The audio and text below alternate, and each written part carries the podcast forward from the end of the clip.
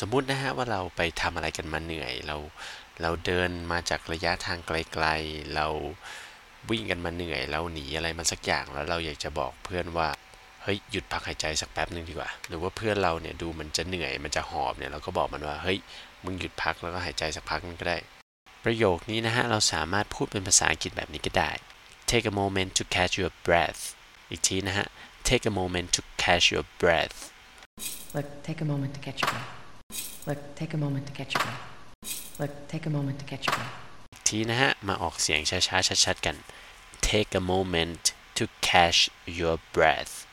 มาดูในส่วนของคำศัพท์ก่อนเลยดีกว่า วันนี้มี 2คำมาพูดกันนะฮะ ก็คือ b